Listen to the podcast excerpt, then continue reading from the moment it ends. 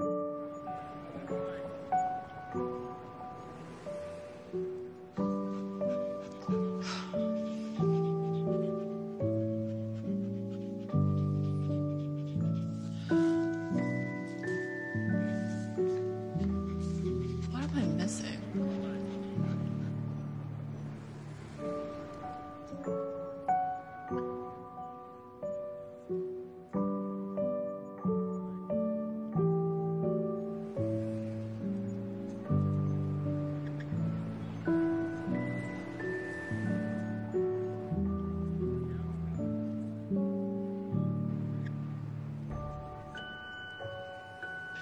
think I got it, bud.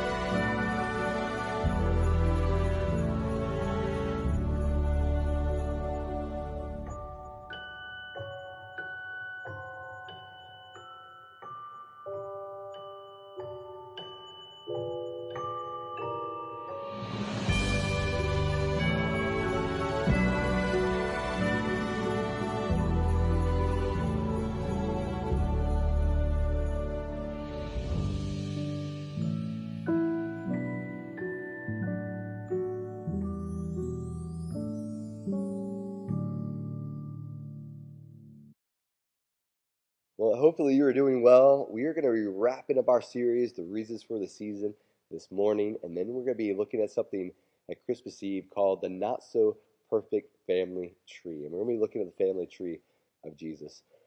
Well, I want to start off with an exercise real quick this morning. I want to ask several questions. Okay, so the first question is when you hear the word sinner, sinner, what comes to mind? Is it someone who got something wrong? Is it uh, someone who fails to live up to a certain set of standards? Uh, maybe someone who hurt someone with something they said or did. Maybe it was manipulation or deception or maybe just abuse.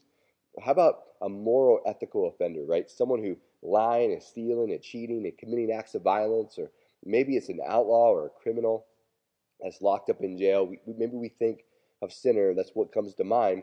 So I want to ask this question. When you hear the word sinner, who comes to mind? Who comes to mind?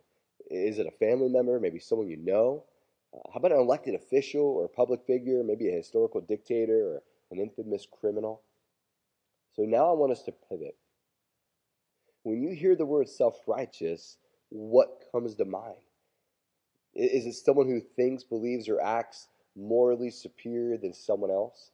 Maybe when it comes to religious beliefs, that they have a very hard time they have a very hard time agreeing to disagreeing with someone who believes differently than them. Or maybe it's someone who just seems to come across as they've made all the right decisions, right? They've never made a mistake when it came to life altering decisions, and they're 22 and they kind of have everything together.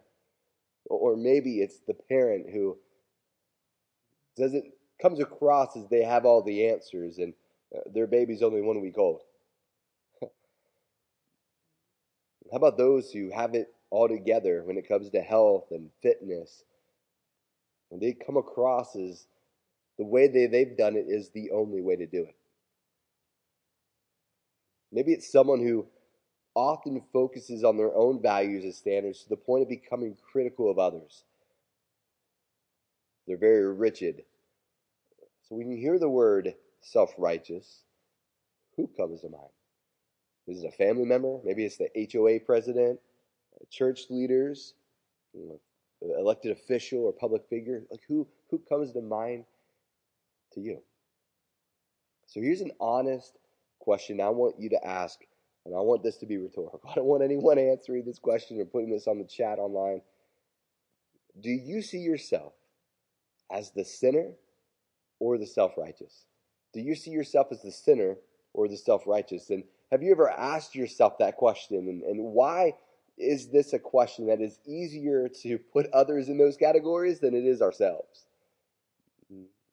Why does this question even matter? And that's what we're going to be looking at today. That this question actually does matter. And, and I want us to ask that rhetorical question because it's natural for us to be critical. It's natural for us to be critical on others and ourselves. And we have a tendency to be, to, to be aware, but not necessarily self aware. Did you catch that?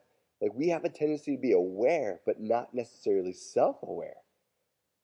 Like people, like we, we may not see ourselves as sinners or self righteous because of several things. Like one thing is because of these defense mechanisms we put in, right? It, it's a lack of self reflection, right? All of us have blind spots.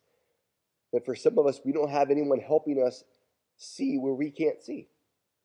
Others of us, it's denial or rationalization. Like we rationalize, we justify actions that, well, I'm still a good person. Like my my good outweighs my bad. Or maybe it's just a, a defense of our ego. Like like we're willing to confront our own failures. Something like this. Man, I've been married to him for 10 years and he has not shown me enough attention like he has. What happens is, yes, we failed, but we don't see it as failure. How about cognitive dissonance? Like, like we're holding strongly on a certain set of beliefs, but then when when reality contradicts those beliefs, oh, I never believed that.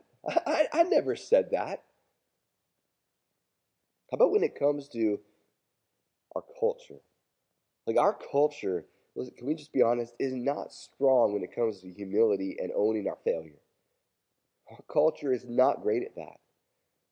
Or maybe we find ourselves being constantly reinforced with the people that we're around, whether social media or whether a group of people. And what happens is we find ourselves in an echo chamber.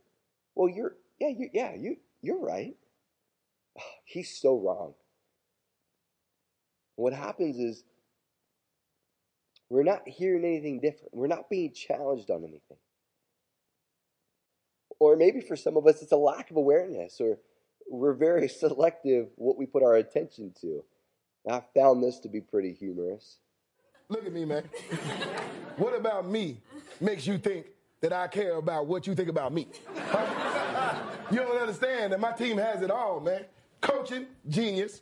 Offense, explosive. Defense, triumph. it's the complete package, man. Yeah, well, millions of people are watching your games. You've obviously turned the program around but it's not perfect. I mean, just last night, you lost to Stanford in double overtime. Wasn't that crazy? Man, we were up 29 to nothing at the half. Yeah. So I went home and fell asleep. I woke up this morning shocked as anyone. But come on, man, nobody's perfect. Name one team that's undefeated. Okay, well, well there's Georgia. Right. Michigan. Mm-hmm. Ohio State. That's another one. Florida State. Forgot about them. Oklahoma. Sure. Penn State. Indeed. Washington. Good team. North Carolina. Tar Heels. Air Force. And see, that's exactly my point. For some of us, we're unable to read a room or we're unable to, to observe people's reactions to them. Well, how about this? We compare ourselves to others to feel better. Well, at least I'm not that person. Uh, at least I didn't do what they did. Or maybe it's just personal changes. Like, like we have, we've made changes in our past and we see ourselves as now being good or good enough or self made by the changes that we've made.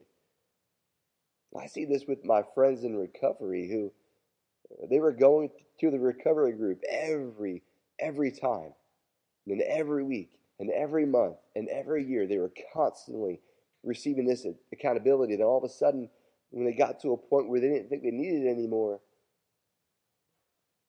after a while they fell back to, to square one.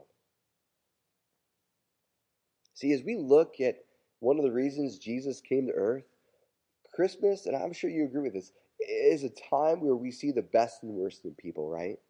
Those close to us and maybe even ourselves. Whether invitations to parties or gift giving or making meals, it's a time where we are tempted to be critical of others than connected to others. Have you ever, ever thought about Jesus inviting you and I into a relationship and the cost of that relationship? We're going to learn this morning that Jesus gave one of the reasons why he came.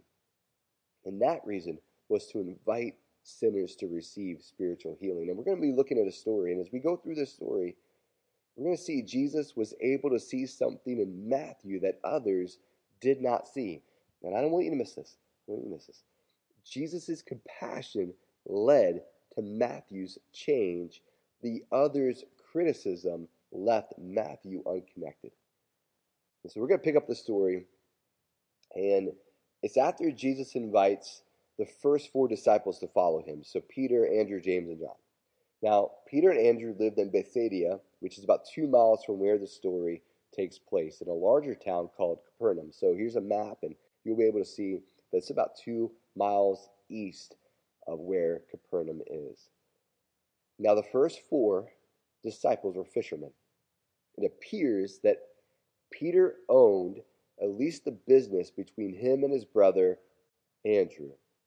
Owning a business required paying taxes on imported and exported goods like fish. So, most likely, Peter knew of Matthew who collected taxes in Capernaum. And the reason why he collected taxes in Capernaum was not only that it was bigger, but it was a port town. So, while this is all going on, word is beginning to spread of several miracles Jesus performed. It was the exorcism, um, healings, including Peter's mother in law, heals a man from leprosy, forgives and heals a paralyzed man. And it's very likely that Matthew knew of Jesus. He knew the things that he did because in, in this port town of Capernaum, I mean, it was several hundreds to, to a few thousand people. It's very likely he knew of Jesus. Notice what Mark writes. Once again, Jesus went outside beside the lake. A large crowd came to him, and he began to teach them. As he walked along, he saw Levi, son of Alphaeus, sitting at the tax collector's booth. Now, whether Jesus wanted it or not, a large crowd draws attention, wanted and unwanted. And we're going to see who is in this crowd later. So let's get back to Levi, who's the son of Alphaeus. And back then, they didn't have last names. So you were identified as who you were the son or daughter of. So it was Levi, son of Alphaeus. So it would be like Jeff, the, the son of Jeff. Well, that could get a little complicated, but you, you guys know what I mean. So Levi was the son of Alphaeus. That was Alphaeus' son. Now, Levi and Matthew, the same person. We're going to see later why there's a change. And he went through some really significant social and family challenges because he was a tax collector. Tax collectors were responsible for collecting taxes from their fellow Jews on behalf of the Roman government. Specifically in his area, it would have been for Herod Antipas, the same guy who put John the Baptist to death. This was not a good man. This was not a good man. And the Jews knew that. Matthew's profession as a tax collector would have been a source of tension and strained relationship between him and the community and him and his family. Tax collectors were also known to engage in unethical practices such as overcharging or skimming off the top for their own personal gain. And then, tax collectors were considered sinners. I mean, they were not allowed to be part of religious gatherings and gatherings within the community. And this exclusion would have extended most likely to family gatherings, causing Levi or Matthew to be isolated from his own community, his own synagogue, and his own family. Notice what Jesus tells Matthew. Notice what Jesus tells Matthew. Well, stop collecting taxes. Now, if you have a Bible and you're reading it, you know that's not in there. But doesn't it feel that way? Doesn't it feel that way that we have to sort of change our behavior? We have to modify our behavior in order to be welcomed at a church? Does it feel that way at times? For some of us, we came from a place like that? He doesn't say that, does he? He says, Follow me. Follow me. And Levi got up and followed him. Matthew, who was alienated from his community, alienated from his family, he was a traitor, is receiving an invitation from this so called rabbi to follow him. And it would have been scandalous for Jesus, it was controversial for him. But the calling came from Jesus' compassion that Matthew would experience spiritual healing. That was that's what gave Jesus compassion. That was his calling because he came to save sinners. And Matthew responds to Jesus' invitation and immediately leaves everything to follow him by leaving everything behind. He burned his bridges. If things did not work out with Jesus, he was not getting his job back. Take a look at this. The mother of a son with talent like yours should be proud. She's ashamed that I could use the talent that God gave me against God. Next. You're good at something. You found a way to make a living doing it. It's that simple. Must be nice to live in a world so simply ordered. We live in the same world, Matthew. Next. Besides, what else are you going to do with a mind like yours?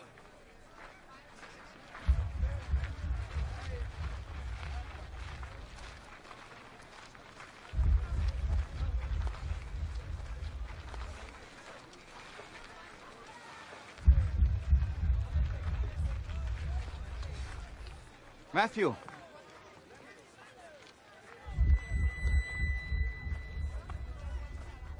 Matthew, son of Alphaeus.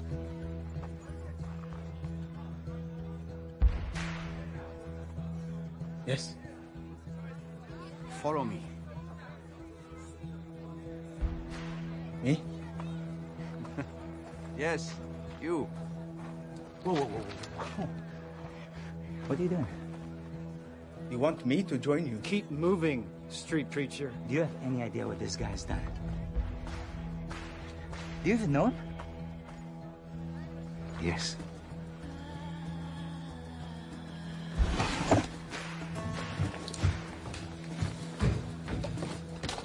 Listen, I said to. What are you doing? Where do you think you're going? Guys, let me go.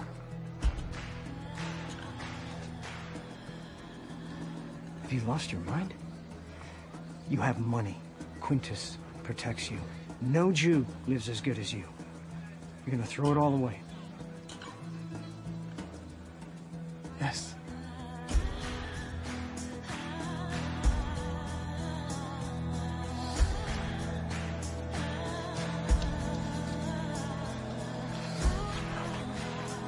I don't get it. You didn't get it when I chose you either. But this is different.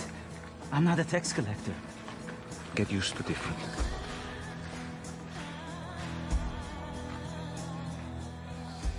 I'm glad we passed by your booth today, Matthew. Yes. Shall we?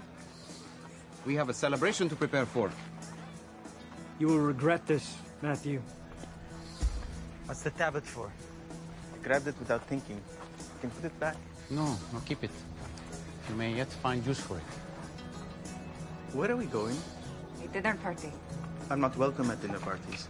Well, that's not going to be a problem tonight. You're the host.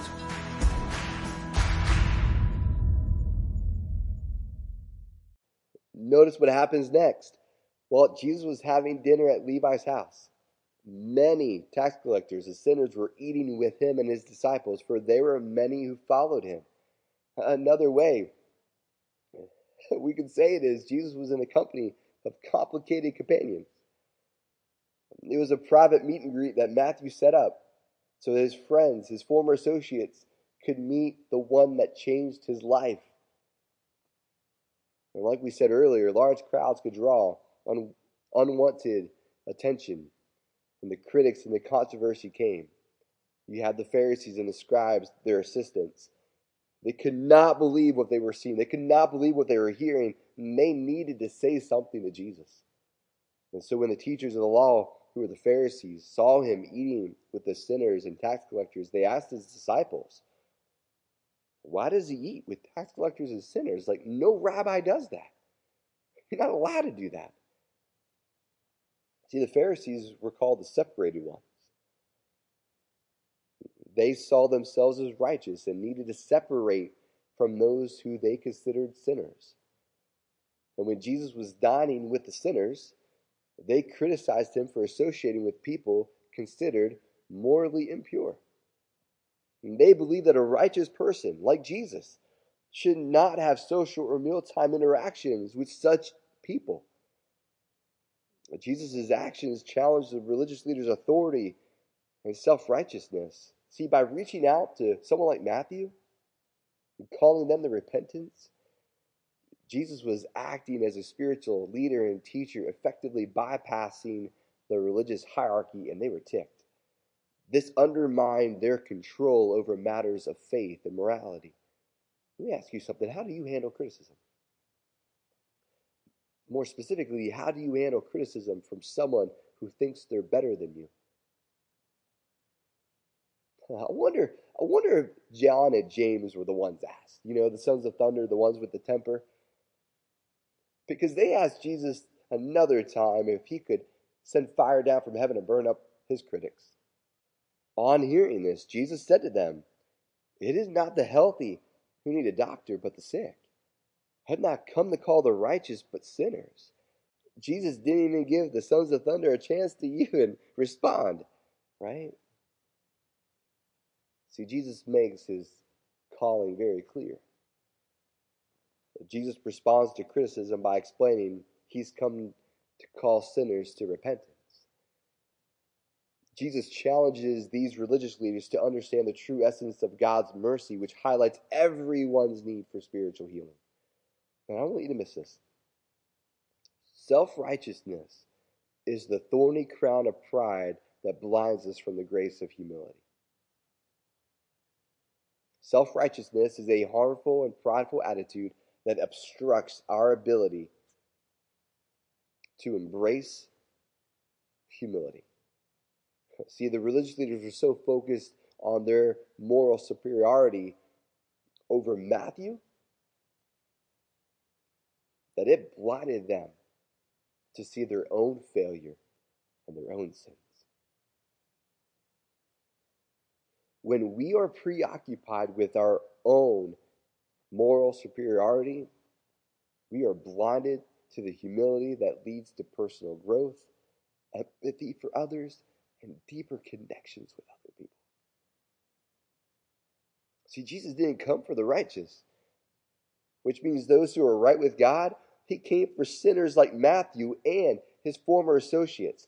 And honestly, he also came for the self righteous religious leaders. Jesus came for both groups of people in our story.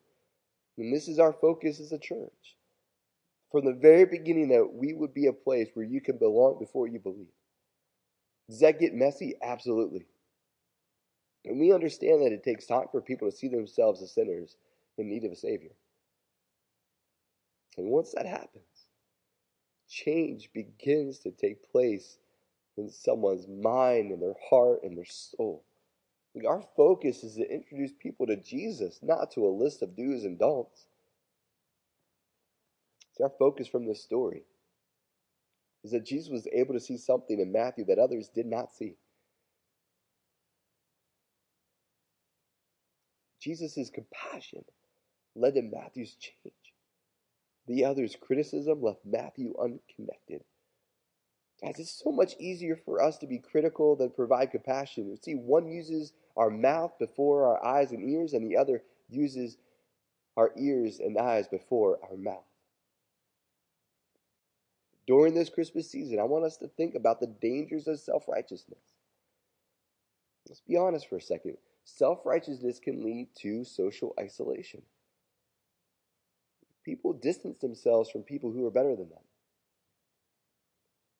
when they act, believe, or say things that make it out to be that they're morally superior, people don't want to be around that. Let me ask you something. Have you ever experienced less and less friends? How about this? Self righteousness can hamper effective communication. When someone believes they're always right, you can't talk with them. They struggle with engaging in open, productive conversations or negotiations, right? It's making it very difficult to resolve conflict or agree to disagree or reach a mutual understanding. When their way always has to be the only way, it gets difficult. when was the last time someone disagreed with you? How did you respond? Self righteous people may be resistant to changing their beliefs and their opinions, even when presented with evidence to the contrary. Like this hinders personal growth and the ability to receive new information and experiences. Like, what is God leading you to change, but you're resisting? And then self righteousness can lead to hypocrisy, where, where people hold others to a high moral standard, but they are not living it up themselves. When was the last time that you got on to your child or your teenager for something that you do? You haven't changed. See, Jesus came to set us free from two conditions that keep you and I from growing in our faith self righteousness and sin. Think back on your life, how it was changed when you humbly came to Jesus for the first time for salvation, and then we continually go to Him afterwards, turning from our sin. You are where you are today because of His grace, His mercy, and His love for you. Like, imagine how our compassion can lead people in a relationship with Jesus, right? He's the one that changes them. He just wants us to get them to the table. Imagine the impact we can have this Christmas as we sit down with our family who are either viewed as self righteous, or maybe they're the sinner. And we are called to be faithful in those opportunities to tell about Jesus and point to Jesus and say, hey, he's changed my life. And he could change yours. So, two things to think about. This Christmas, how do you see yourself and how do you see others? Jesus came to provide spiritual healing. How will you show compassion instead of criticism this Christmas? Well, let's pray together. Heavenly Father, thank you for the story. Thank you for the story where we saw Jesus have compassion and it led to Matthew's change. Help us not to be like the others whose criticism isolated Matthew, isolated others, and didn't leave him to be connected.